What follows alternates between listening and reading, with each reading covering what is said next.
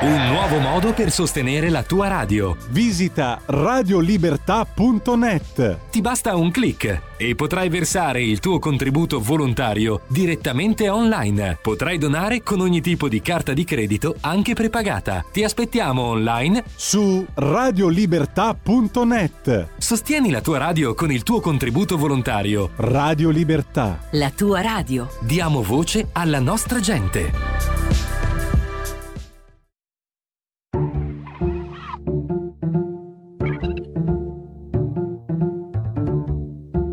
Va ora in onda Oltre la pagina.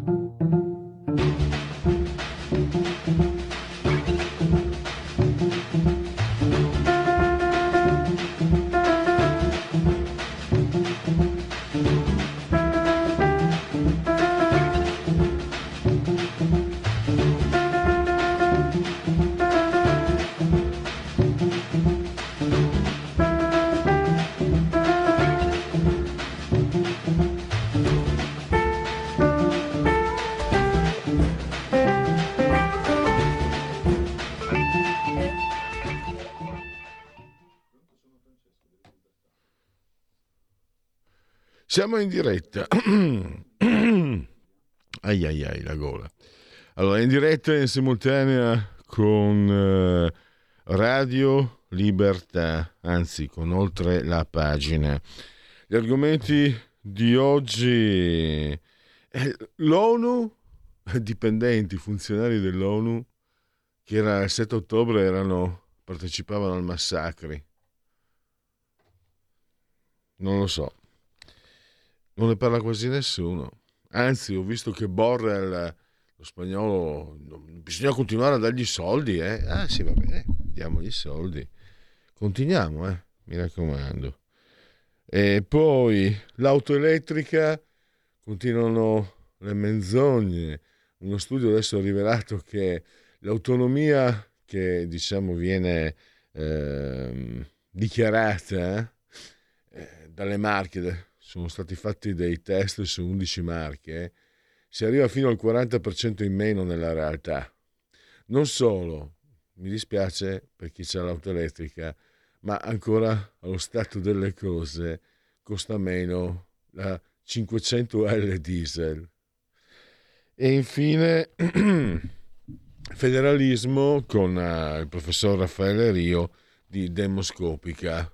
Ho letto anche delle menzogne veramente, sì, qui siamo di parte, io poi autonomia anzi, e non differenziata perché mi fa venire in mente i rifiuti, autor- autonomia variabile, velocità variabile tra le regioni. Eh, c'è scritto, c'è soprattutto la C G I L da, da anni, si può dire, da quando è arrivato questo governo che stanno lottando, poi che i cinque Stelle che l'avevano anche firmato, non ho com- no comment. Eh, dicono anche bugie terribili tipo irreversibile, perché lo sapete, quando vengono stipulati gli accordi per le competenze si prevede per dieci anni di non cambiarli, sì, ma se qualcuno vuole diciamo fare un passo indietro ha un preavviso di dodici mesi, quindi se arrivano anche a queste cialtronate francamente non lo so dove si vuole andare a parare. E Francesca Musacchio, direttore di F C S punto report e collaboratore del Tempo, l'abbiamo al um, telefono, la saluto e la ringrazio, grazie e benvenuta Francesca alla nostra trasmissione. Grazie, grazie, buongiorno e bentrovati a voi. Francesca, allora eh, U N R W A e l'Agenzia delle Nazioni Unite per i rifugiati palestinesi sono stati accusati dodici funzionari di aver preso parte ai massacri del sette ottobre, cioè personaggi che comunque, parliamoci chiaro, l'ONU prende i soldi, cioè, tu hai fatto anche delle cifre, trecentodieci milioni dagli Stati Uniti, trecentoquaranta dagli Stati Uniti, centoquattordici dall'Unione Europea, diciotto dall'Italia, quindi soldi di noi cittadini che sono andati nelle tasche di, come chiamarli, come chiamarli? Io ho un gatto da tredici chilogrammi, chiamarle bestie, queste, il mio gatto mi, mi, mi, mi strappa tre etti di carne per, perché, far, perché si offenderebbe. Queste, rob, queste, indicibili, questi mostri indicibili, pagati con i nostri soldi. E bello è che non è una novità, bello è che, come hai ehm, messo molto bene, hai puntualizzato molto bene nel tuo articolo su F C S punto report, il, eh, l'ex responsabile era stato accusato di frode, eccetera, poi secondo me è diventato presidente della Croce Rossa. E poi io mi ricordo, Francesca, e poi mi taccio perché to- do te la parola, dopo il duemilaundici ne parlò la Padania, dove, dove scrivevo anch'io umilmente, e poi mi sembra il giornale, eh, i primi anni duemila, vent'anni fa, si parlo, c'era Romano Prodi, commissario U E, e si parlò proprio di questi soldi che finivano ad Arafat, poi alla fine, no? Non ai palestinesi, poi tramite i palestinesi finivano ad Arafat, che non era proprio, come dire, una croce rossina. E non è cambiato nulla, le denunce ci sono state, ma questi continuano a prendere soldi e soprattutto c'è qualcuno che continua a darglieli. Quando io vedo sento esponenti occidentali, Borrell, che dice non bisogna toccarli, bisogna continuare a dargli soldi, Francesca, io non credo che quei soldi vadano ai palestinesi, e quindi quando qualcuno occidentale dice bisogna continuare a dargli soldi, io lecitamente spero che ci sia qualche procura che indaga e che vada a vedere dove vanno a finire veramente quei soldi. Ma mi sono spinto oltre, a te la parola, Francesca. No, guarda, questo dell'UNRWA è uno scandalo enorme che però purtroppo Uh, non è ehm, inaspettato, mettiamola così. Eh, volendo usare, diciamo, un linguaggio politicamente corretto, l'UNRWA è sempre stata chiacchierata, ok? Però, però ehm, no, non si è mai riusciti a, ehm, come dire, a fare chiarezza piena. Ora ci troviamo da fra- davanti alla seguente situazione, mettendo da parte, diciamo, i dubbi dell'America di Trump, che ehm, aveva definito, diciamo, ehm, l'UNRWA qualcosa di, su cui, insomma, bisognava fare chiarezza. In realtà Trump aveva detto, eh, l'amministrazione Trump eh, nel duemiladiciotto, quando aveva deciso di sospendere i finanziamenti dell'agenzia, aveva definito ehm, la missione dell'UNRWA fuorviante. Okay? Eh, però poi è arrivato Biden eh, nel duemilaventuno e ha reintrodotto eh, i fondi che Trump aveva tagliato. Nel frattempo sono accadute altre cose, ma quello che oggi ci troviamo a discutere e che è devastante è che, oltre ai dodici dipendenti collegati agli attacchi del sette ottobre che sono stati sospesi, licenziati, eccetera, eccetera, c'è, Eh, secondo i rapporti dell'intelligence israeliana, che però sono stati presi ehm, in seria con- considerazione soprattutto dagli Stati Uniti, e che poi hanno, diciamo, portato Washington alla decisione di sospendere i finanziamenti, ci sono ehm, delle altre informazioni, cioè che cosa dic- dicono questi rapporti dell'intelligence israeliana? Che circa milleduecento dipendenti dell'agenzia su dodicimila avrebbero legami con Hamas e con la Jihad islamica palestinese. Quindi la conseguenza è che almeno la metà di questi sono parenti stretti di, di coloro che fanno parte del gruppo terroristico, dei gruppi, entrambi gruppi terroristici. Quindi cosa vuol dire questo? Vuol dire che eh, Hamas, che è un gruppo terroristico, ricordiamo, la Jihad islamica, che è un altro gruppo terroristico, hanno pesantemente infiltrato nei decenni l'UNRWA, al punto tale che, sempre secondo i rapporti dell'intelligence, ad oggi si presuppone, o meglio, questo rapporto ritiene che il ventitré per cento di questi impiegati di genere maschile, quindi uomini, dell'UNRWA avrebbe legami con Hamas.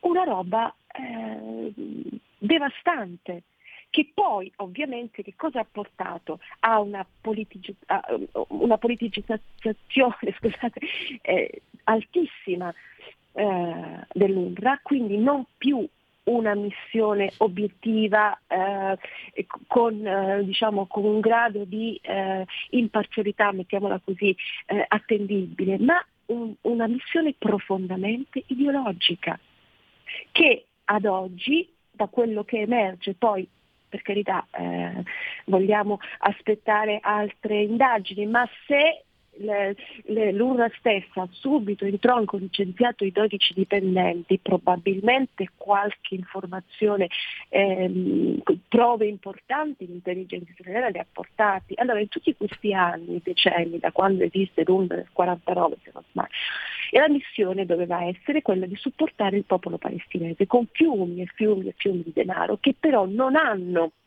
reso le condizioni dei palestinesi migliori, perché le condizioni dei palestinesi sono sempre rimaste quelle che erano, ok? Però nel frattempo l'autorità la, uh, palestinese prima e dopo, profondamente corrotta e incapace, perché questo è, è sotto gli occhi di tutti, e Hamas dopo, nel caso specifico, non hanno fatto gli interessi dei palestinesi, con quei soldi hanno riempito le loro tasche, hanno, nel caso di Hamas, probabilmente hanno costruito i tunnel, si sono armati, al netto poi di altri tipi di finanziamenti che sono arrivati da altri tipi eh, di paesi, vedi il Qatar, che è stato sempre il maggior finanziatore di Hamas, e, e, e sono serviti a che cosa? A creare un benessere per la popolazione o a creare chilometri e chilometri di tunnel sotto Gaza con strutture che, stando alle informazioni che stanno emergendo da quando c'è stato l'attacco a Israele e quindi poi eh, diciamo l'entrata eh, delle, delle truppe israeliane a Gaza, sono serviti per creare vere e proprie basi da cui lanciare l'attacco a Israele, tenere gli ostaggi, perché questo è. Allora, probabilmente, se veramente la comunità internazionale e l'ONU in prima istanza volesse veramente rendere un servizio alla popolazione palestinese, dovrebbero essere i primi, i palestinesi, a dire basta con Hamas, dovrebbero loro ribellarsi ad Hamas e pretendere di avere, diciamo, i loro spazi, di vivere una vita in pace e comunque eh, diciamo soddisfacente da tutti i punti di vista, non solo da un punto di vista economico. E poi la comunità internazionale dovrebbe seriamente interrogarsi e chiedersi se un'agenzia, ricordo che l'U N R W A è, all'interno dell'ONU è l'unica agenzia che si occupa dei profughi di un determinato gruppo etnico, perché poi c'è U N H C R che si occupa dei profughi in generale, ma solo per i palestinesi esiste un'agenzia dedicata per la gestione dei profughi. Allora, facciamoci delle domande, facciamoci delle domande perché non, non, è, non è, come dire, non è um, possibile che i soldi che sono arrivati da tutto il mondo sono stati usati da, allora, l'infiltrazione nel, nel, nel, all'interno del, del, di Hamas all'interno dell'U N R W A come è avvenuto? Eh, diciamo oggi stanno emergendo, in questi giorni stanno emergendo delle indicazioni molto chiare rispetto a questo aspetto. Come è avvenuto? È avvenuto attraverso, siccome poi i dipendenti di U N R W A che lavorano a Gaza erano e sono tutti palestinesi, insegnanti, come emerge, eh, esponenti di altro genere, quindi nelle scuole dei palestinesi, che noi abbiamo contribuito a finanziare per garantire l'istruzione a queste persone, sì, invece che diciamo eh, insegnare eh, un sistema di vita, a parte l'alfabetizzazione, ma un sistema di vita democratico e pacifico, li hanno, come dire, indottrinati all'odio verso Israele e verso l'Occidente.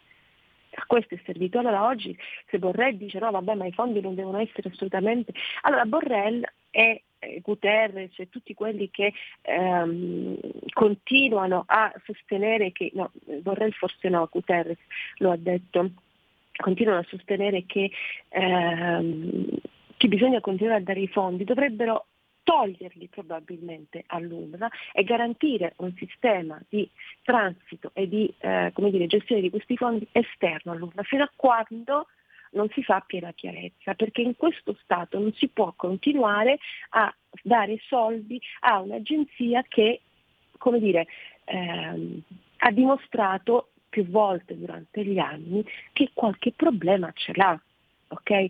Mm, Non, non, non è accettabile, non è possibile. Dopodiché questo significa essere pro-Palestina, eh, contro Israele, oppure pro-Israele e contro Palestina, no. No, assolutamente no, questo significa avere un minimo di raziocinio e dire, bene, se questa popolazione ha ovviamente bisogno di assistenza, bisogna che questa assistenza venga garantita con trasparenza, non continuando a finanziare un, un'agenzia che ha dimostrato al momento i suoi pesanti limiti.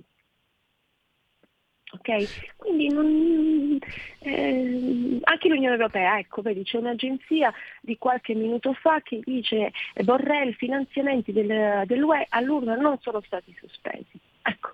ecco. Mm. Oh. Francesca, oh.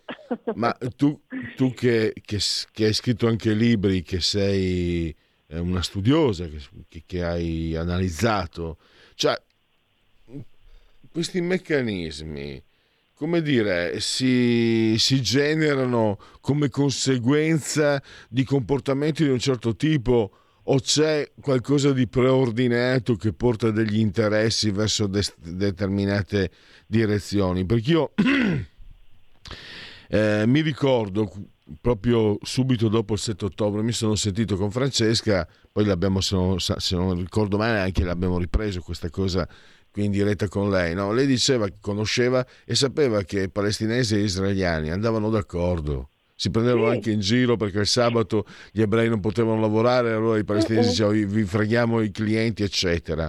Allora sappiamo però che anche fa- l'abbiamo visto nell'ex Jugoslavia, è facile, l'uomo è, è portato anche all'odio e quindi è facile incendiarlo, però di solito chi incendia questo odio? Chi ne ha l'interesse? Eh, è la politica, si... è la politica, guarda, è la politica, perché eh, questa cosa che, che, che, che, ti ho, che vi ho raccontato e che ripeto senza problemi, all'interno di Israele ad esempio, lascio stare Gaza che è una, diciamo, una storia a parte, perché gestita ovviamente da Hamas, quindi mh, era una storia a parte, ma diciamo all'interno di Israele e anche per certi aspetti eh, in Cisgiordania anche se meno, però all'interno di Israele la componente israeliana, la componente araba, la componente eh, arabo-israeliana, ok, avevano e hanno trovato nel corso degli anni un equilibrio, e parlando con queste persone la risposta è sempre stata la stessa. Se dipendesse da noi popolazione, il nostro equilibrio lo avremmo trovato da tanto.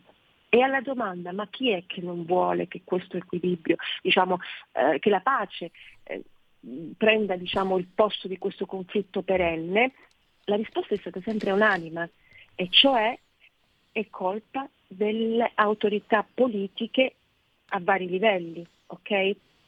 Che non hanno mai veramente lavorato affinché si arrivasse, ma queste sono autorità politiche nazionali e internazionali nel loro caso, eh, che, non, che non hanno mai lavorato seriamente affinché si arrivasse alla definizione di due stati, due popoli, due popoli, due stati, in una logica di, eh, di pace, di equilibrio tra le richieste delle varie istanze. E aggiungo un'altra cosa, entrambe le parti, sia diciamo quella palestinese che quella israeliana, hanno individuato nelle loro rispettive eh, aree estremiste il vero problema del, della mancata pace. Quindi da una parte diciamo eh, quella parte religiosa estremista, ok, israeliana, dall'altra parte l'estremismo islamico, sono i veri motivi, poi incarnati in parte dalla politica in entrambi i casi, per cui in quelle terre non si è mai arrivato ad una vera pace. Poi a questo aggiungi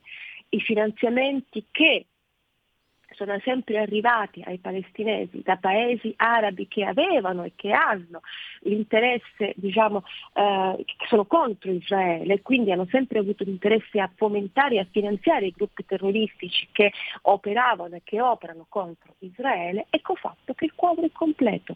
Non ci sono, e eh, questo lo dico molto chiaramente, non ci sono eh, entità, ehm, come dire, mh, diverse eh, qualcuno potrebbe immaginare i poteri forti, logiche imperialismo, no, no, non, non cadiamo nella trappola del complottismo, perché qui non c'è nessun complottismo, qui c'è l'interesse economico di una parte, l'interesse ideologico che si unisce, si salda con l'interesse economico e che ha creato questo mix maledetto, perché se oggi noi parliamo di dipendenti dell'UNRWA, quindi di un'agenzia delle Nazioni Unite, che hanno legami con Hamas, che hanno partecipato all'attacco del sette ottobre, che e quindi che scopriamo che, scopriamo, scopriamo per modo di dire, perché solo chi non lo voleva vedere in questi anni non l'ha visto, eh?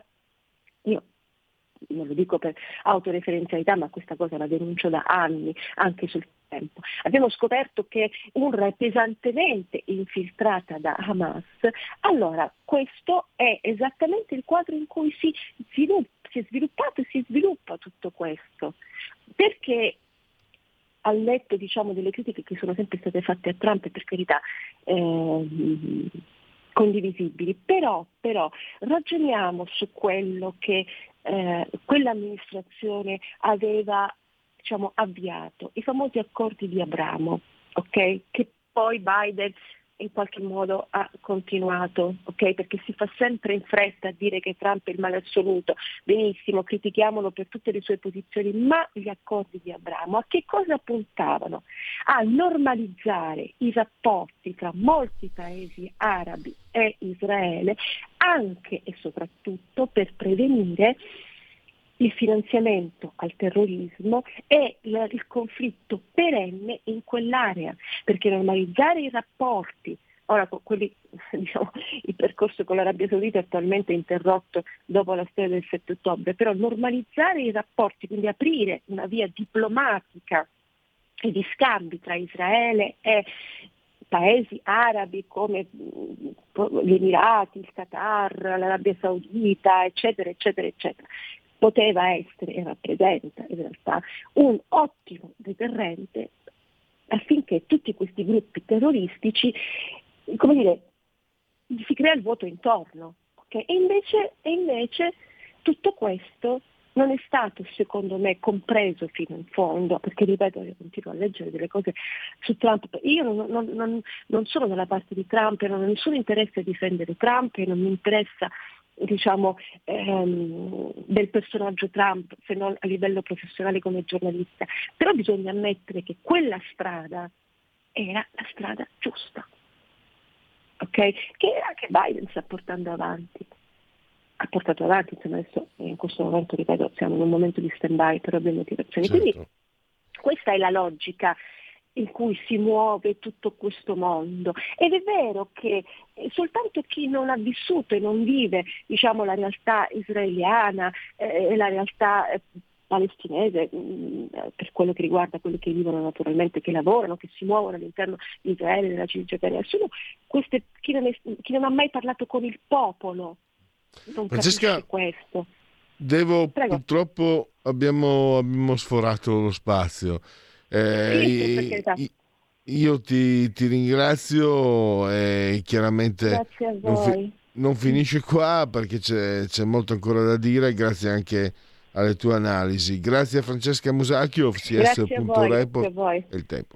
Ciao e alla prossima. Grazie. Stai ascoltando Radio Libertà, la tua voce libera, senza filtri né censura, la tua radio.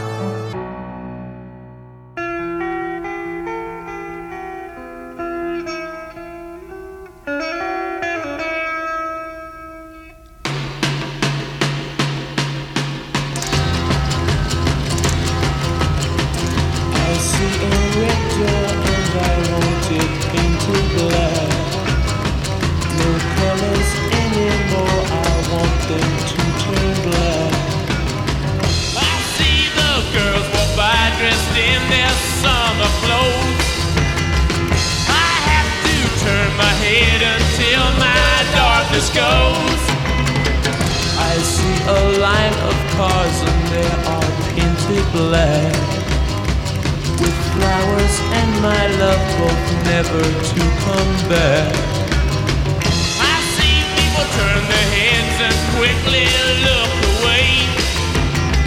a newborn baby, it just happened.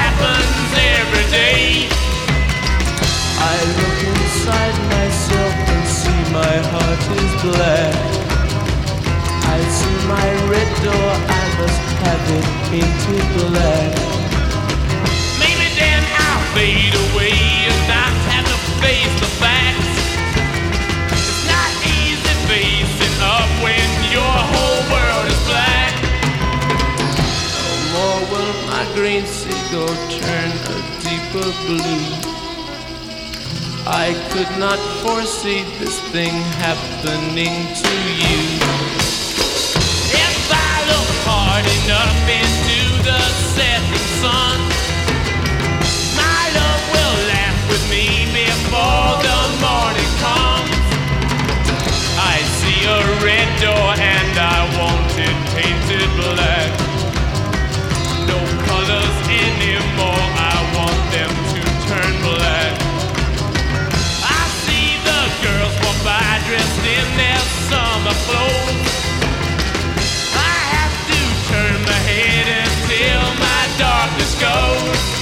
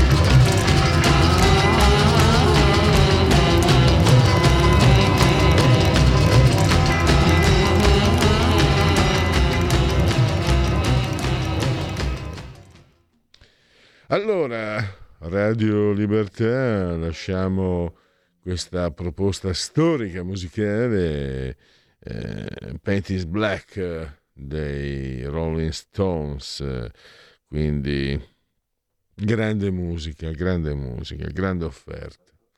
E eh, procediamo invece sulla, eh, sull'attualità, continuiamo un po', non è la prima volta che lo facciamo, lo faremo spesso, a parlare di auto elettriche, perché per carità, senza nessun pregiudizio, io uso la bicicletta elettrica, quindi non sono contro, però eh...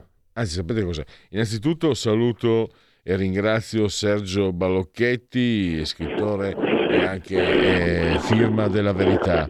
Benvenuto Sergio, grazie per essere qui ai nostri microfoni. Buongiorno a tutti. Allora, io riprendo Sergio un tuo, eh, un tuo articolo di ieri l'altro sulla durata delle batterie, ma volevo partire da più lontano.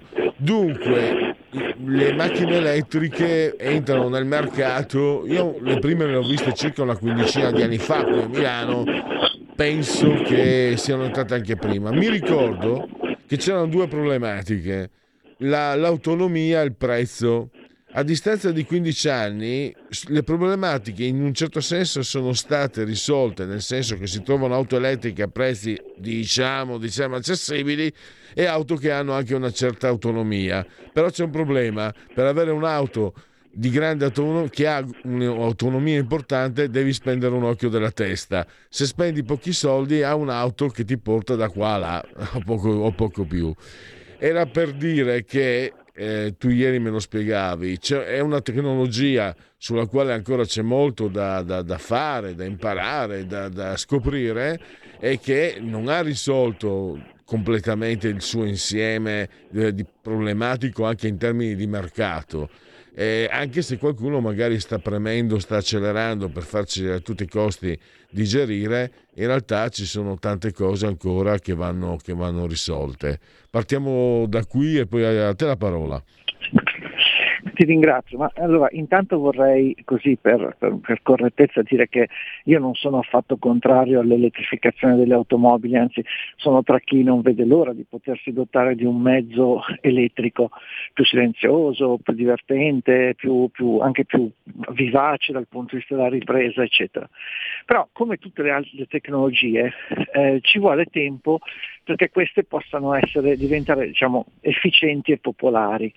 Eh, eh, sembra una, una banalità, ma quando la politica spinge una tecnologia eh, troppo violentemente o lo fa mh, con ideologia come in questo caso, poi provoca delle distorsioni nel mercato e soprattutto dei danni, no?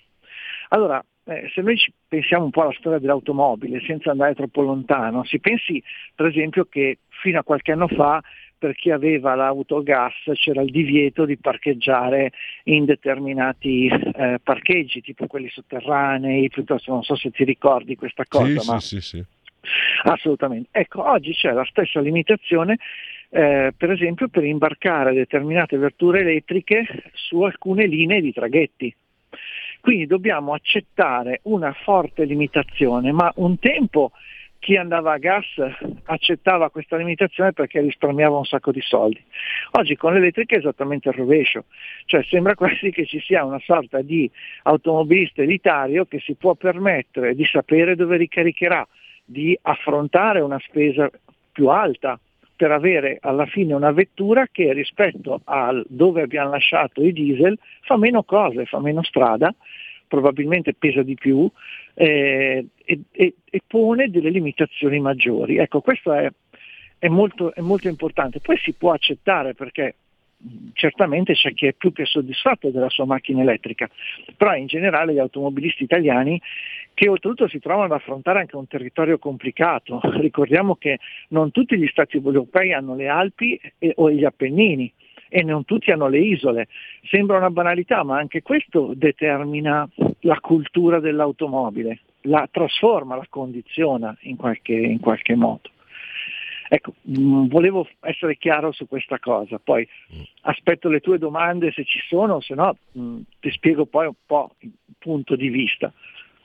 No, allora, diciamo che come mia esperienza empirica, hai detto bene, per fortuna qui a Milano è un olio, Milano è una città ideale per muoversi in bicicletta, però se ti capita magari il cavalcavia eccetera, il consumo della batteria della bicicletta cambia. Sembra, sembra quasi di scoprire l'acqua calda, ma qualcuno magari fa finta che non sia così. E poi anche il freddo, l'ho riscontrato col freddo e lo hanno riscontrato anche negli Stati Uniti, tanto per dire. Mi ha colpito nel tuo articolo, Sergio, anche il fatto del costo, perché tu hai usato come parametro la gloriosa cinquecento L eh, endotermica diesel, e addirittura eh, con, con, con gli stessi soldi riesce a fare centosedici chilometri contro i eh, no scusa eh, sì centosedici sì, contro sì. i cento eh, con dieci euro, diciamo a parità di spesa, più chilometri di quanti ne fa eh, diciamo Tesla per esempio, la, la Model esatto. tre presa in oggetto esatto. Allora, devo dire che i colleghi di InsideEVs hanno fatto una prova molto interessante sulla quale poi noi abbiamo sviluppato un articolo. Eh, certo che eh, questa tecnologia attuale, tecnologia delle batterie, ha qualche limitazione. Ne usciremo, ma ancora una volta ci vuole tempo.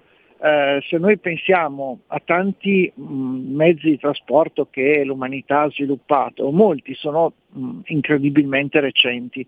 Non so, mh, tu sai che mi occupo di aviazione, centoventi anni di aviazione, caspita, siamo passati da avere un incidente ogni tre decolli ad avere pochissimi incidenti con miliardi di persone che volano, aeroplani incredibilmente sicuri. Con le automobili elettriche si ripercorre più o meno la stessa strada e quindi dobbiamo aspettare che la tecnologia delle batterie ci porti qualcosa di meglio. Sarebbe interessante se molti costruttori dessero la possibilità di cambiare la batteria con una di generazione migliore anche dopo l'acquisto, ma di questo ancora si parla veramente poco. E poi oggettivamente ci sono le difficoltà logistiche, se il settanta per cento, settantatré per cento degli italiani vive in un condominio, per questo settantatré per cento di italiani, dei quali probabilmente tre quarti saranno automobilisti, la possibilità di ricaricare la vettura a casa non c'è, o comunque è estremamente difficile. Tu pensa nei palazzi storici cosa vuol dire portare un'elettrificazione di sei chilowatt per ogni garage. Bastano venti trenta garage e i condomini di Milano ce ne hanno anche cento e ci vuole per legge una cabina di media tensione. quindi si tratta di costruire una, una, una sottostazione elettrica solo per soddisfare, se non che di sventrare giardini, marciapiedi e costruzioni per i cavidotti, quindi non è banale come, come applicazione. Ecco, la corsa a un'elettrificazione esasperata in questo senso può fare, può fare danni. Sì, infatti dicevo, eh, mi, mi dite che, cioè, mi vengono a spegnere i condizionatori in estate perché non regge la tensione, insomma, la corrente. Eh, questo, tra l'altro, quello che mi ha stupito, eh, Sergio, è che eh, sono osservazioni che qui in radio arrivavano da, magari, insomma, chi sai a, ne, ne sa, ma dico non addetti ai lavori, ma anni fa, e di, che, ma anche, guarda, anche la mia compagna mi diceva: ma come fanno? Cioè, se, eh, faceva queste osservazioni eh, a livello empirico, constatazioni a livello empirico, sp- per le quali non serve avere, diciamo, una, una laurea in ingegneria o cos'altro, e, e stupisce che non arrivino risposte, perché poi alla fine risposte non arriva. Quando tu senti, poi loro mandano, fammelo dire un po', una nota un po' polemico-politica, loro mandano avanti quelli di ultima generazione, non mandano avanti quella gente lì, che eh, quando vengono, diciamo, eh, interpellati sulla materia, loro la mandano subito sul fanatismo, e che il mondo è finito, e che bisogna intervenire, e che cosa, quanto ci costerà non avere, non arrivare all'auto, quanti morti, quanto, eccetera eccetera. Sì, intanto spiegami come facciamo a mandare avanti le auto elettriche se la corrente non tiene. Però queste risposte non arrivano, è questo, Sergio, che stupisce. Perché purtroppo eh, c'è anche una malcelata, e eh, questo lo diciamo da anni, ma guarda caso soltanto alcune testate, quelle specializzate e, e qual- qualche altra testata, diciamo, generalista, ma soprattutto quelle, diciamo, più liberali, eh, questa malcelata volontà politica di eliminare sotto sotto la mobilità di massa e di farlo verso un mondo fatto di noleggio e di condivisione, che però non piace a tutti.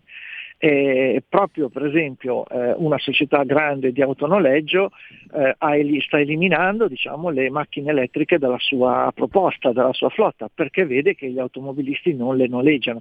Ma del resto, se uno noleggia una macchina vuol dire che non sta a casa sua il più delle volte, e onestamente, se anche dovessimo andare in vacanza, il problema di studiarsi dove fare rifornimenti ed avere un problema in più certo non è che ti invoglia. Quindi anche lì C'è, c'è bisogno di tempo perché il sistema si adatti, e naturalmente la tecnologia va avanti, perché già facciamo passi da gigante. Se noi pensiamo a quanto durava la batteria di un telefonino a, a metà degli anni novanta e quanto dura oggi e che cosa fa un telefonino oggi, chiaramente siamo veramente a, tra la carrozza e l'astronave, e qui più o meno sarà la stessa cosa. Però ecco, se l'elettrificazione dell'automotive si continua a rivelare frettolosa, indigesta e soprattutto impopolare, poi sai, il rischio è anche che gli investimenti fatti dalle case costruttrici non tornino indietro, e questo sarà ancora peggiorativo, perché nel frattempo avremo perso gran parte dell'indotto che avevamo prima, e che comunque era un'economia che, insomma, portava a centinaia di migliaia di persone un posto di lavoro. E si stanno, man mano che anche praticamente eh, ci hanno detto entro il duemilatrenta tutti sull'auto elettrica, poi hanno fatto un po' marcia indietro, qualcuno ha detto guarda che il comparto dell'auto e del, dell'indotto anche in Italia può rischiare non so quante decine di migliaia di disoccupati, eccetera eccetera. Quindi c'è una richiesta da parte dell'opinione pubblica di fronte a questa emergenza di informazione, e da un paio d'anni a sta parte Eh, le informazioni ci dicono non c'era quella, quel test, quella, quel sondaggio in Olanda, chi ha provato, chi ha acquistato o provato un'auto elettrica, la, la, la parte maggioritaria di queste persone non intendeva più farlo, non, non voleva ripetere l'esperienza. Poi abbiamo quel test che hai citato, che hai ripreso, che testimonia come l'autonomia dichiarata sia un punto, invece quella effettiva un altro, si arriva quasi al quaranta per cento, questo è indice anche di poca serietà. E poi c'è il problema delle batterie, c'è il problema della sicurezza, c'è il problema della manutenzione che è sicuramente costosa. E ti, Prego, ecco, questo, questo tipo di obiezioni sì. riusciranno a far sorgere una massa critica in modo che si vada incontro a un percorso virtuoso, cioè sì arrivare all'elettrico, ma arrivarci in modo che sia conveniente e non punitivo come, come adesso. Ma certamente eh, per noi europei, per noi europei le elezioni eh, di, di quest'estate saranno, saranno fondamentali, intanto perché già ci sono dei costruttori che stanno chiedendo il rinvio della fine della produzione dell'endotermico, e dall'altra parte tutti gli esperimenti che stanno facendo in determinate città eh, che diciamo così sono anche piuttosto severi nei confronti degli, auto, degli automobilisti, si stanno ri- rivelando diciamo così abbastanza inefficaci dal punto di vista del Eh, diciamo del, del contenimento delle emissioni, okay? Per cui si sta, sta emergendo qual è poi la, la, la verità, che è una verità molto complicata, cioè, com- perché? Perché noi sappiamo perfettamente che ad inquinare, se prendiamo, eh, vogliamo proprio addossare la colpa all'automobile, non c'è soltanto l'emissione del motore endotermico, ci sono le micropolveri dei freni, ci sono molte altre cose, quindi anche lì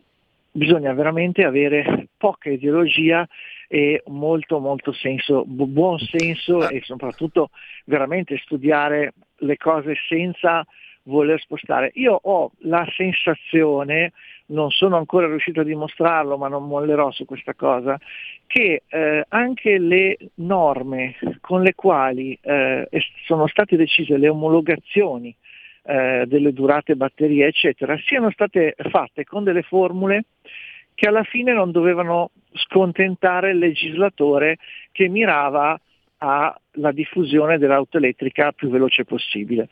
Però ha già fallito, perché se tu guardi il mercato italiano siamo al quattro virgola tre per cento, quattro virgola cinque per cento delle immatricolazioni, è chiaro che siamo a una piccola parte di automobilisti che oggi può trovare una soluzione, la soluzione che cerca nell'auto elettrica, che attenzione, mh, continuo a dire, giusto per se qualcuno si fosse messo l'ascolto in ritardo, sono tra chi non vede l'ora di poterle utilizzare in modo efficiente, però anche in modo possibile. Eh, non, eh, attualmente, nella stragrande maggioranza dei casi, le limitazioni sono eccessive.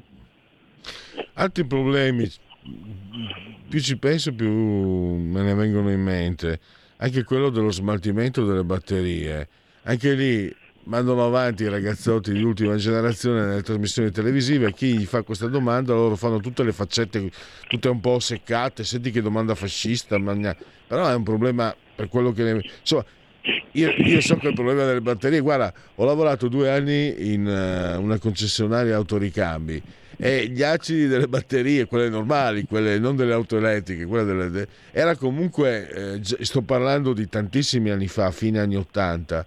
E comunque eh, c'erano procedure, non è che la batteria dell'auto di una volta tra, eh, endotermica, la, lo smaltimento fosse una cosa così semplice, eh, voglio dire, non era un, complicato farlo, ma non potevi buttarla nel, nel differenziato, ecco. E queste, immagino, queste batterie sia, sia abbiano degli elementi eccetera che non possono essere lasciati in spiaggia, voglio dire, come, come fossero delle, delle, delle fette di anguria, delle, delle, delle bucce di anguria. Certamente, eh, su questo punto devo dire che forse la tecnologia è più avanti eh, di quella mm. che si vorrebbe imporre, nel senso che i metodi per riciclare l'ottanta novanta per cento dei materiali delle batterie esauste, o per dare una seconda vita, diciamo più, come posso dire, eh, a livello di prestazioni più contenuta ma comunque efficiente, ai componenti di una batteria di, di auto elettrica esistono, ma perché c'è una pregressa eh, esperienza nello smaltimento delle batterie che comunque anche le auto endotermiche hanno in dotazione. Il problema saranno semmai l'approvvigionamento dei materiali, e chiaramente vincerà chi, e lo stanno già facendo, sta sperimentando, Eh, riuscirà a produrre delle batterie con meno terre rare e meno materiali, diciamo, che causano poi una certa devastazione del pianeta comunque, perché se per fare una batteria che sta duecento chilogrammi devi estrarre tre tonnellate di roccia, capisci che dal punto di vista del pianeta sì, magari dopo emetteremo meno C O due, ma nel frattempo l'escavatore non è andato ad acqua minerale, mi spiego? Quindi è evidente che anche tutto l'ecosistema della, della mobilità eh, dovrà essere, dovrà trasformarsi, ma come tutte le trasformazioni si chiamano evoluzioni, l'evoluzione fa capo delle ere, non si può pretendere di fare tutto in quindici anni, in cinquanta anni, probabilmente eh, potremmo dire che nel duemilacinquanta duemilacinquantacinque andremo in giro con delle vetture sulle quali avremo delle batterie che non hanno più gli stessi materiali di, quelle che, di quelli che invece troviamo nelle batterie attuali. Anche qui purtroppo eh, con eh, troppa ideologia si è spinto in una direzione imponendo quello che c'era, e imponendo quello che c'era che poi era qualcosa di profondamente comunque immaturo. Vorrei ricordare le parole di Marchionne che su questa cosa disse: non comprate le nostre auto elettriche, perché la Panda elettrica esiste da, da, da quaranta anni, eh, disse non compratele, fatemi un favore perché ogni, ognuna, ogni macchina elettrica che vendo perdo dei soldi. Ecco, eh, chiaramente oggi le cose sono cambiate, ma non è nemmeno giusto che questo delta di costo in più lo vadano a pagare soltanto gli utenti, perché alla fine sono gli automobilisti che stanno pagando buona parte dello sviluppo, okay? Che invece dovrebbe arrivare da, da, da altre fonti e comunque da necessità reali.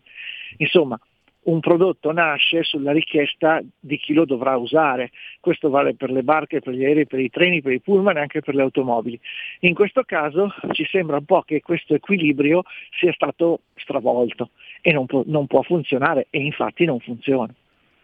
Anche perché poi sulle materie prime ci si rischia di impiccare a, a, a, a stati eh, eh, stranieri, insomma, cioè il mercato, lei ha anche detto, insomma, non c'è un mercato che ti permetta tanta libertà d'azione, le terre rare, eccetera, eccetera. Sì, poi pensiamo anche al mercato dell'usato, perché alla fine in questo momento sta accadendo un fenomeno Eh, proprio dettato da questa indecisione, cioè il passaggio endotermico elettrico per molti è impossibile se non complicato, ci sono sempre più limitazioni alla circolazione di veicoli, poi eh, dichiarati inquinanti, poi se andiamo a vedere nella realtà dei fatti rispetto a vent'anni fa, cioè siamo infinitamente a livelli più, più bassi, okay? Vengono quindi peregrinamente da una giunta comunale dichiarati eh, troppo inquinanti. E anche lì a questo punto uno mi dovrebbe dire che senso ha fare un'omologazione europea se poi è il sindaco di turno che decide se inquina o meno, ok? E, e davanti a questo la gente si tiene l'auto che ha, oppure l'usato, determinato usato, in questo momento per esempio l'usato tra gli otto e i dieci anni è l'usato più richiesto, perché? Perché sono già macchine che sono Euro sei, soprattutto i diesel, e quindi uno dice ma sai che c'è? Perché devo imbarcarmi in rate per anni quando con molti meno soldi posso acquistare una macchina diesel che fa egregiamente il suo lavoro e finché va va. Consideriamo poi che con la manutenzione preventiva e predittiva le automobili di oggi macinano duecento trecentomila chilometri abbastanza facilmente. Certo. Okay? Una volta quando avevi centomila chilometri sembrava già di avere un rottame sotto il sedere, oggi centomila chilometri praticamente sono, sono un, un valore che si deprezza un po' l'usato, ma diciamo che non lo, non lo distrugge, ecco, sul mercato. Anche questo fenomeno è una, eh, come posso dire, una causa, okay, diretta di questa forzatura ideologica che, che, che sta, stava per essere imposta, perché alla fine poi, perché parliamoci chiaro, non, non ce la faranno. Ok, cioè almeno non ce la faranno nei tempi in cui si erano proposti di farlo. Siamo in chiusura, tanto confermo da segnali che mi, che mi sono arrivati in questi ultimi tempi, grande difficoltà nel procacciarsi un'auto, di, un'auto usata, è molto di, proprio perché c'è una richiesta enorme. Grazie a Sergio Barlocchetti, grazie ancora, risentirci a presto. A presto a tutti, grazie a voi. Stai ascoltando Radio Libertà, la tua voce libera, senza filtri né censura. La tua radio. Segui la Lega è una trasmissione realizzata in convenzione con La Lega per Salvini Premier. Azione Lepre. Segui la Lega, prima che la Lega seguisca te alla Pellegrina, ma anche secondo sintassi, o segua te alla Marciana. Sono sul sito legaonline punto it, scritto legaonline punto it, quante cose si possono fare? Tante. Scaricare il libretto che in P D F, il libretto che vi informa sui progetti portati a termine da questo governo, grazie alla presenza della Lega, il calendario delle feste della Lega, oppure iscrivervi alla Lega. È molto facile, si versano dieci euro, lo si può fare anche tramite PayPal, senza nemmeno vi sia la necessità che siate iscritti a PayPal, codice fiscale, gli altri dati richiesti, e quindi vi verrà recapitata la maggiore per via postale, ma se di mezzo ci sono poste italiane, noi personalmente raccomandiamo profondissimi, amplissimi, calorosissimi gesti apotropaici alle femminucce e maschietti, a tutti i sessi previsti e non previsti, la tessera Lega Salvini Premier. Il momento di autodeterminazione civica, vale a dire il due per mille, il tuo sostegno vale il due per mille, scrivi D quarantatré nella tua dichiarazione dei redditi, scelta libera che non ti costa nulla, sono soldi nostri, ma almeno insomma lo Stato se li tiene lui, perlomeno possiamo dirgli come spenderli, in questo caso eh, diciamo in direzione leghista, in direzione politica, come vuole appunto questa rubrica. D di Domodossola, quattro le stagioni, tre il numero perfetto. Eh, fatemi vedere se ci sono aggiornamenti. Allora, sì, ce ne sono. Claudio Durigon, giovedì eh, primo di febbraio alle diciassette e quindici, sottosegretario lavoro, nella rubrica Economia di Sky T G ventiquattro. Possiamo, eh, questo era l'ultimo appuntamento, possiamo chiudere, andare all'intervallo e poi parleremo di autonomia. Segui la Lega è una trasmissione realizzata in convenzione con La Lega per Salvini Premier.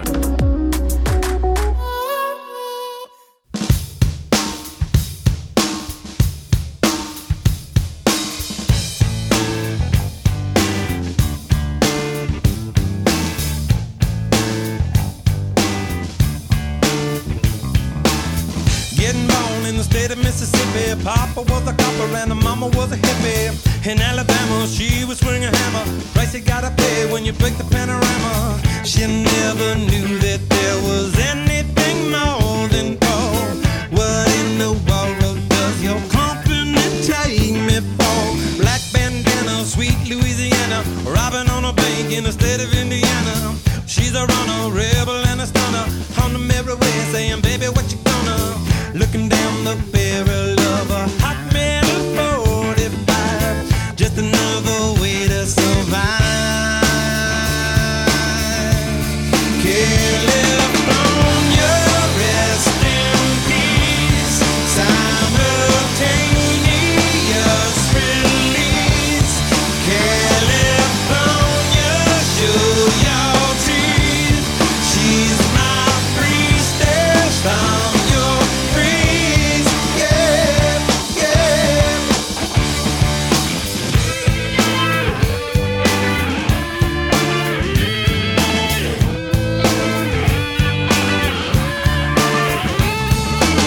She's a lover, baby, and a fighter. Should've seen her coming when I got a little brighter. With a name like Dan of California, day was gonna come when I was gonna mourn ya. A little loaded, she was stealing another breath. I love my baby to death. Can't live on your rest in peace.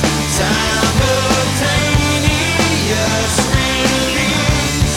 Can't live on your show your teeth. She's my priestess, I'm your priest. Yeah, yeah. Who knew that all the sun? Who knew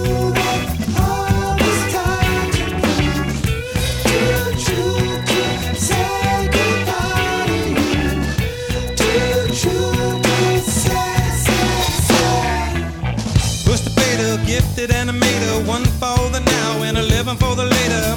Never made it up to Minnesota, North Dakota man was a gunner for the quota. Down in the Badlands she was saving the best for last. It only hurts when I laugh.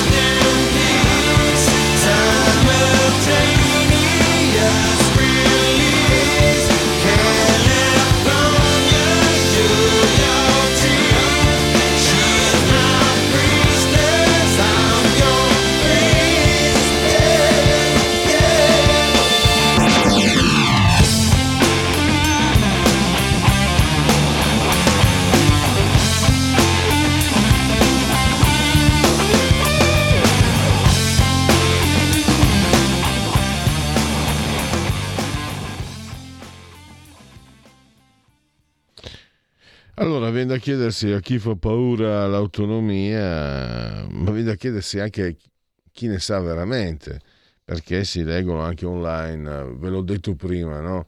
La C G I L aveva una, eh, un...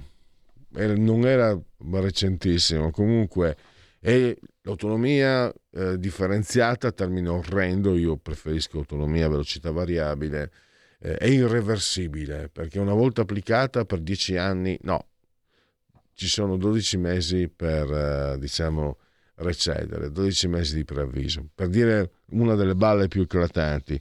Sta di fatto che però non è che adesso, certo, noi da questa sede lo diciamo, ma non è che l'autonomia è la panacea di tutti i mali, e quindi forse anziché incendiare le polveri sarebbe meglio parlarne per capirne sempre meglio di più, anche perché tra le altre cose eh, il voto del ventitré gennaio al Senato, centodieci favorevoli, sessantaquattro contrari e trenta astenuti, è una tappa, perché mh, dovrà arrivare il voto alla Camera e dopo c'è da decidere, eh, mettersi d'accordo, per usare parole povere, sui L E P, i livelli essenziali delle prestazioni, e poi successivamente, quando si sarà trovato Eh, si saranno determinati i livelli eh, dei L E P, eh, basandosi sulla spesa storica, se non sbaglio, ci saranno cinque mesi per giungere agli accordi, e quindi e poi ancora ulteriore tempo, quindi non è dietro l'angolo, giustamente, perché si tratta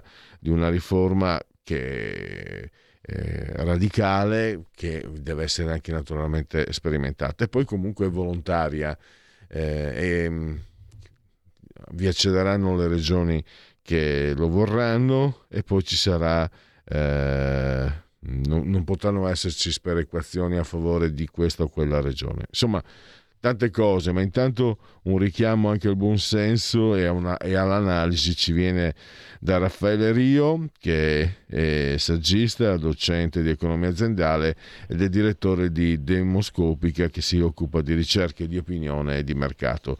Professor Rio, grazie per essere qui con noi. Intanto, grazie a voi, buongiorno, grazie a voi. Allora, lei anche eh, ha dedicato un, un suo editoriale su YouTube, eh, nel quale appunto, come dire, punta all'indice, non è giusto dire punta all'indice, però osserva come eh, tutti vogliono tirarti per la giacchetta sull'autonomia, quelli che non la vogliono, quelli che la vogliono, quando invece sarebbe il caso di a, analizzarla, di capirla, di comprenderla. Quali qual sono gli aspetti che secondo lei non vengono per certi aspetti più omessi, più nascosti all'opinione pubblica? Perché qui alla fine quelli come me dicono l'autonomia è quello che ci vuole. Io sono comunque sono federalista pre-lega e pre-politico. Da ragazzino alla medie dissi, mi ricordo la professoressa in terza media, il professor Rio, quando si studia, no? C'è il risorgimento, Ha detto, ma perché l'Italia non ha fatto come voleva Cattaneo? La professoressa mi guardò malissimo. Diciamo che comunque dalle mie parti, io vengo Friuli e Veneto, forse era una domanda che poteva anche nascere, eh, però eh, chiaramente non è che sono, non, sono eh, adogmatico, antidogmatico, e sono sempre pronto al confronto. Dall'altra parte però vedo più dogmatici di me, perché appena nomini autonomia questi prendono fuoco. Aspetta un attimo, vediamo un po', mettiamoci d'accordo, anche perché io parto da questo, professore, poi le do la parola. C'è un punto base, eh, l'organizzazione statuale italiana è difficile difenderla, è difficile dire che non abbia bisogno di una revisione. Il Sud sta andando male, non c'è l'autonomia e non c'è la, quella, l'autonomia della Lega. La sanità al Sud è un disastro e l'autonomia non c'è, quindi magari potrebbe anche essere buona, cioè non dipende dall'autonomia, ecco, diciamo. C'è un fatto di uno Stato centrale e forse quello che potrebbe esserci di virtuoso in quello che si sta facendo, secondo me, professore, è che se non si butta tutto nel cestino dei cani, quello che resta potrebbe essere una riflessione importante per ripensare all'organizzazione dello Stato italiano, ripensare al rapporto, come hanno scritto anche alcuni studiosi, tra centro e periferia, che non può più essere portato avanti, non, non può più essere, sì, si può tutto nella vita, si può portarlo avanti, però con risultati che sono sempre più deficitari. Eh, questo, io ho messo le carte in tavola, professore, ma è lei che deve eh, parlarci di questo, di questo argomento. Prego. No, in realtà la ringrazio per il gradito invito. Chiaramente eh, e anche per, per diciamo la, l'introduzione. Eh, io partirei da, da, da un presupposto. Eh, qualche tempo fa, diciamo qualche mese fa, eh, ho scritto un saggio, un libro, diciamo.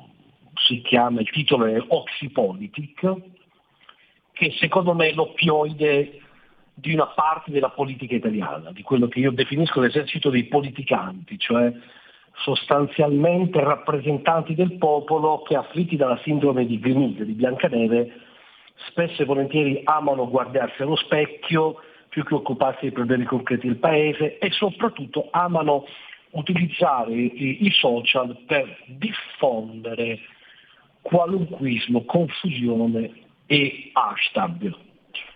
Eh, questa è una premessa, secondo me, perché su temi come l'autonomia differenziata, come lei giustamente ha eh, poc'anzi detto in premessa, eh, io credo che non bisogna essere vittime e cadere nella trappola manipolativa dell'oxypolitik.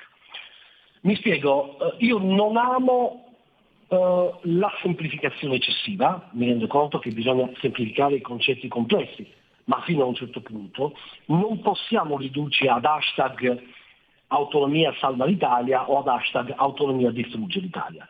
Cioè a me non piace cadere nella contrapposizione tra meridionalisti eh, accaniti e nordisti convinti. È una so- un problema anche mio di approccio caratteriale metodologico rispetto alle cose, soprattutto, come lei giustamente ha detto più volte, ci troviamo davanti a una riforma che sicuramente ha un dato certo, comunque vada, è una riforma che va a impattare in maniera molto molto molto molto molto molto concreta sul vissuto, perché forse ad oggi eh, sono in tanti nell'opinione pubblica, e secondo me per la difficoltà con cui la si presenta, a pensare che l'autonomia differenziata sia qualcosa che, insomma, poi alla fine sembra che sia un problema circoscritto appunto ai rappresentanti del popolo ai, o ai livelli istituzionali e amministrativi, ma nulla avrebbe a che fare con la, il nostro vissuto quotidiano.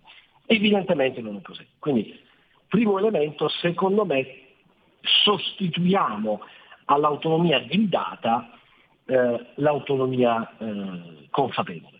Questo è un, è un elemento. A lei non piace il termine autonomia eh, differenziata, a me non piace neanche il termine di autonomia gridata, perché ho la sensazione che un po' queste fazioni, questa logica di faide, di contrapposizione ci sono. Cioè, io parto da alcuni dati eh, certi, o almeno quello che io ho capito.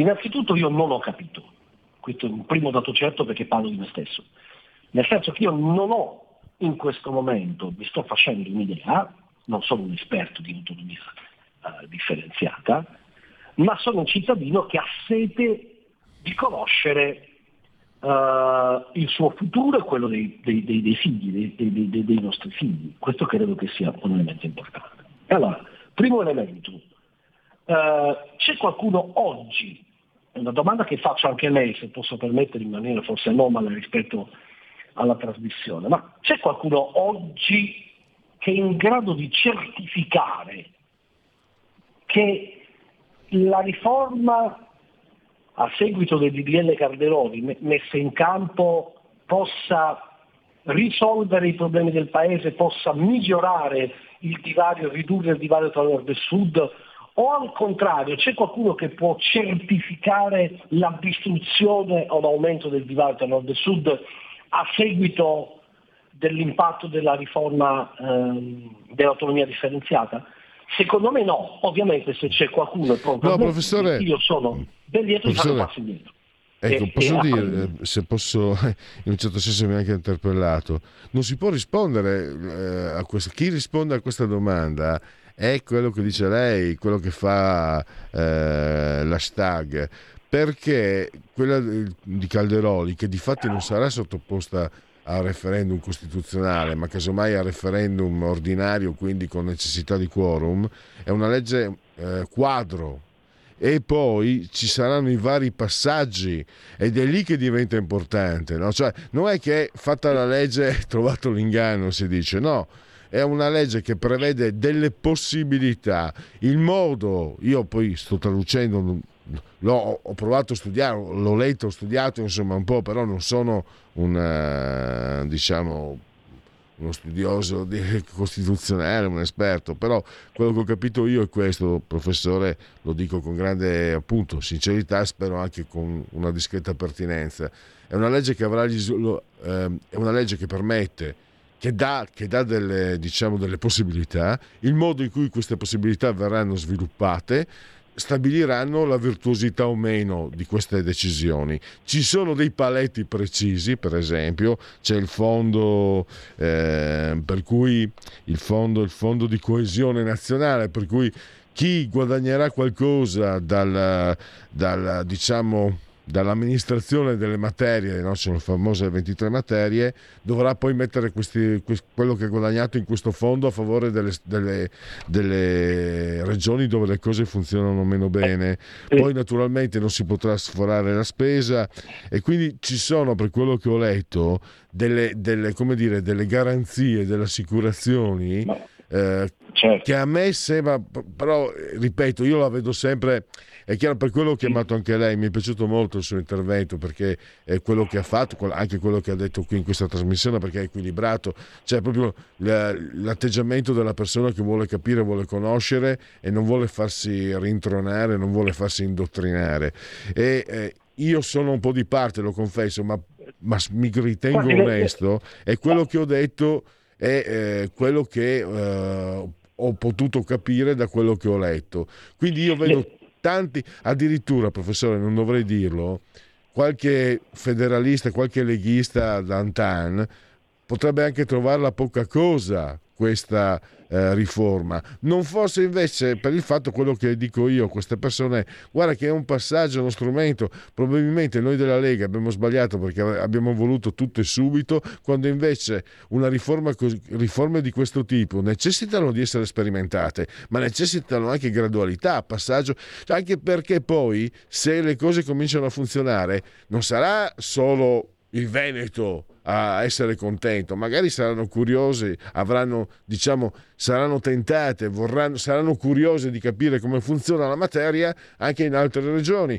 perché quello che ha detto lei, professore, è sacrosanto, non bisogna fare i nordisti, ah, adesso arriva l'autonomia e ci apriamo i schei e andiamo via, oppure i meridionali, ah, i ricchi ci portano via, no, questa è una riforma che riguarda il sistema italiano, in modo che mh, i paletti, magari certe, certe, certi ostacoli che eh, le regioni che funzionano un po' meglio hanno, e altri, gli ostacoli che hanno le funzioni, le regioni che funzionano meno bene vengono tolti anche quelli. Cioè, però mi rendo dire, conto che sto dipingendo una, una posso... sorta di, di, di, di Eden, però l'intenzione, la... altrimenti non può funzionare. Cioè, alla fine, lo posso dire, professore, sono tanti anni che sono leghista, eccetera, eccetera, eccetera. Se tu pensi di fare una riforma che va a discapito di una parte di questo paese, non vai da nessuna parte. Ti fermano subito, giustamente anche, perché se accetti di stare all'interno di uno Stato, devi prenderlo in considerazione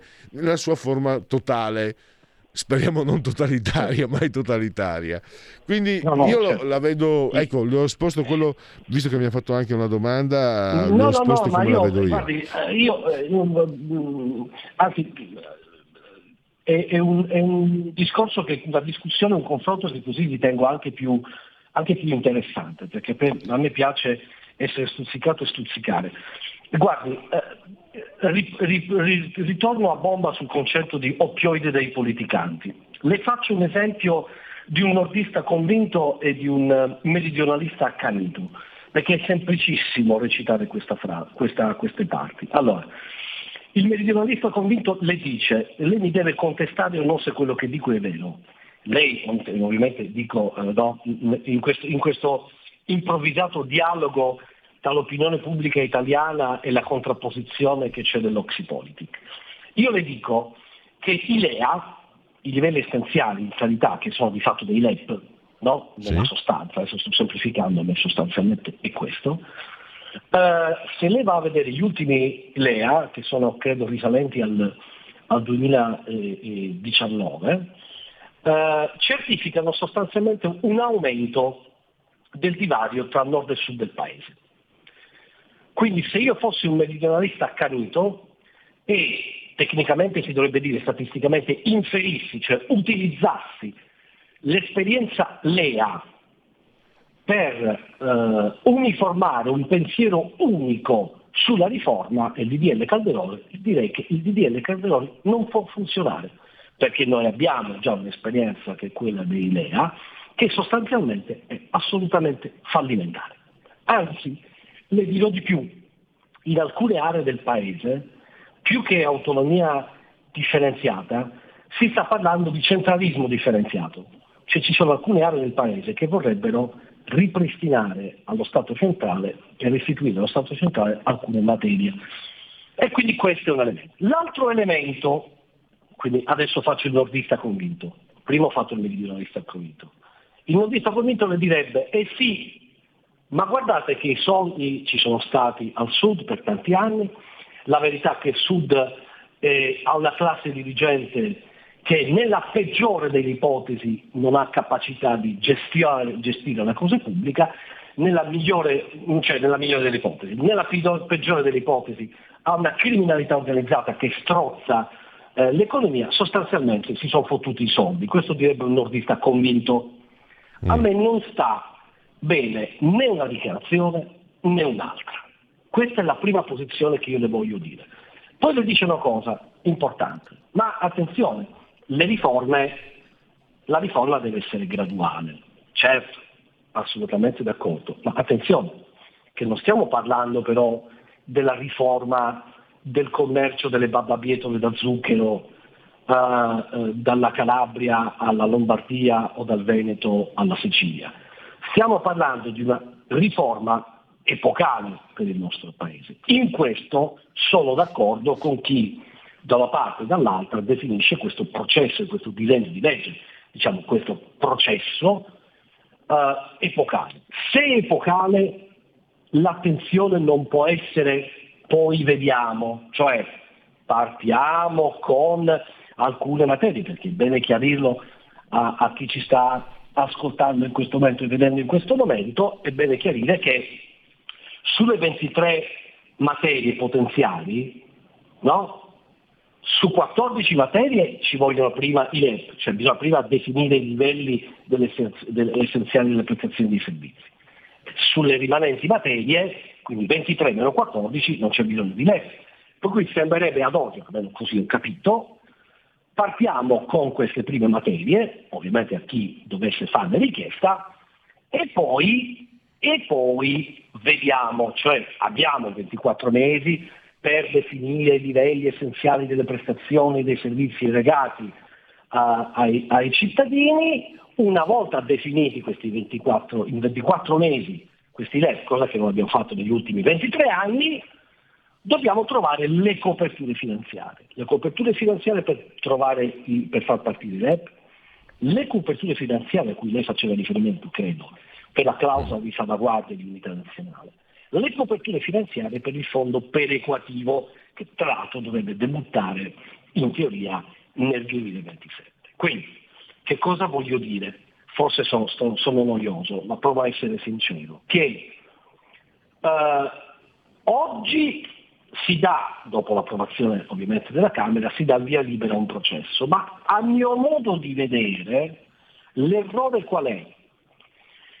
Che ci si sta muovendo su una spinta eccessiva, secondo me, da parte della Lega, non vorrei in qualche modo condizionata da, da destra a sinistra, dalle, dalla imminente campagna, cioè dal, dalle elezioni europee, però ci si sta spingendo troppo a far partire una macchina estremamente importante che però ad oggi non chiarisce concretamente, non teoricamente, le due cose più importanti: la definizione dei livelli essenziali delle prestazioni dei servizi erogati ai cittadini, che detto così sembra la formula magica, magica della Coca-Cola, in realtà i L E P su alcune materie fondamentali, no? Sono eh, i livelli che vanno garantiti, dei parametri in qualche modo, che vanno garantiti per poter appunto garantire uguale accesso e qualità di servizi essenziali per il vissuto quotidiano, quindi non barbabietole da zucchero, ma salute, mm-hmm. trasporti, scuola e quant'altro a tutti gli italiani. Ecco, ad oggi per fare queste cose bisogna, io voglio vederli i L E P, la definizione dei L E P, la voglio Beh. vedere, voglio vedere quali sono gli indicatori, così come ci sono per i L E A. Voglio vedere quali sono gli indicatori dei L E P, anche perché sui comuni, mi permetto, sui comuni è già stato fatto uno studio molto molto, credo dalla SOSE, molto molto molto interessante sui L E P. Se ne va Siamo in chiusura, prof. Quello studio non hanno funzionato. Allora, se il buongiorno si vede dal mattino, quindi io sono favorevole, ma se garantiamo i L E P a priori e troviamo le coperture finanziarie. A questo punto Bene, professore, siamo in chiusura, abbiamo terminato il tempo. Io posso solo chiudere dicendo che beh, i L E P saranno anche frutto di una contrattazione, eh, poi verranno garantiti comunque i diritti costituzionali su tutto l'intero il territorio nazionale. Questa è una garanzia che non può che è imprescindibile. E poi è una mia impressione, professore, il fondo perequativo, essendo come dire formato da soldi che verranno dati dalle regioni, non vorrei sbagliare, ha un merito, sarà trasparente. Questo fondo perequativo può andare a aiutare veramente le regioni che hanno bisogno, ma non come è stato fatto finora con soldi a fondo perduto, non si sa dove finivano. Perché se io ti do dei soldi per aiutarti a mettere a posto la casa, Eh, insomma io voglio capire come li spendi, e sarà quello che magari per me potrebbe, questa è una visione ottimistica, potrebbe essere uno spunto importante e interessante di questa riforma. Io ho capito una cosa, professore, intanto che la, voglio, la vorrò sentire nuovamente su questo e su altri argomenti, eh, approfittando della sua disponibilità, e poi che sull'autonomia ovviamente eh, abbiamo appena cominciato e ho trovato sicuramente le sue osservazioni sui L E P vanno assolut- adesso io non è che gli strumenti per dare delle risposte tecnicamente non so neanche se ci sono già a disposizione. No, ma non ci sono, non ce, l'ho, cioè, non ce l'ha, credo che ce l'abbiano in pochi ecco. Ma se ce l'hanno in pochi noi non lo sappiamo, e ritorniamo alla formula della Coca-Cola, o nella peggiore delle ipotesi, mi raccomando, si ricordi Oxypolitik, attenzione all'oppioide di una parte certo. della politica italiana, dei politicanti. Devo, devo chiuderla, devo chiudere. Comunque è importante anche fare le domande giuste. Io ringrazio il professor eh, il professor eh, Loi che, Rio, che Rio. Rio. Rio, mi scusi, sono un attimo. No, siccome, non si sono, non si sono Raffaele Rio, ricordo eh, Demoscopica, che si occupa di ricerca di mercato e di opinione. Professore, eh, purtroppo adesso sono veramente in chiusura, quindi le, non mi resta che ringraziarla veramente. Io ringrazio lei e tutti voi. Presto. Benissimo, allora siamo in chiusura, c'erano dei sondaggi ma li spostiamo a domani. Eh, oggi è il decimo primo, undicesimo giorno di piovoso mese del calendario repubblicano. Possiamo ricordare il grande attore Gene Hackman, possiamo ricordare Liu Bosisio, la prima Pina Fantozzi, la vecchia trombona Vanessa Redgrave, Blow Up è un gran film ma non per merito suo, e poi il cinese Sergio Cofferetti, appassionato di text tra l'altro, eh, e poi un altro grande attore, Christian Bale, quattro nomination, un Oscar. Grazie. Ah, vi ricordo poi un, un abbraccio forte forte forte forte alla signora Adriana Angela, Coltiglia e Carmela, la Radio D A B, la possibilità di seguirci ovunque voi siate con le applicazioni dedicate, con i vostri cellulari, tablet, eccetera eccetera. Alex, accendi Radio Libertà, passaparola, ve ne saremo riconoscenti. Grazie a Francesco Assiso sulla tolla di comando e regia tecnica, buon proseguimento a todos. Miau.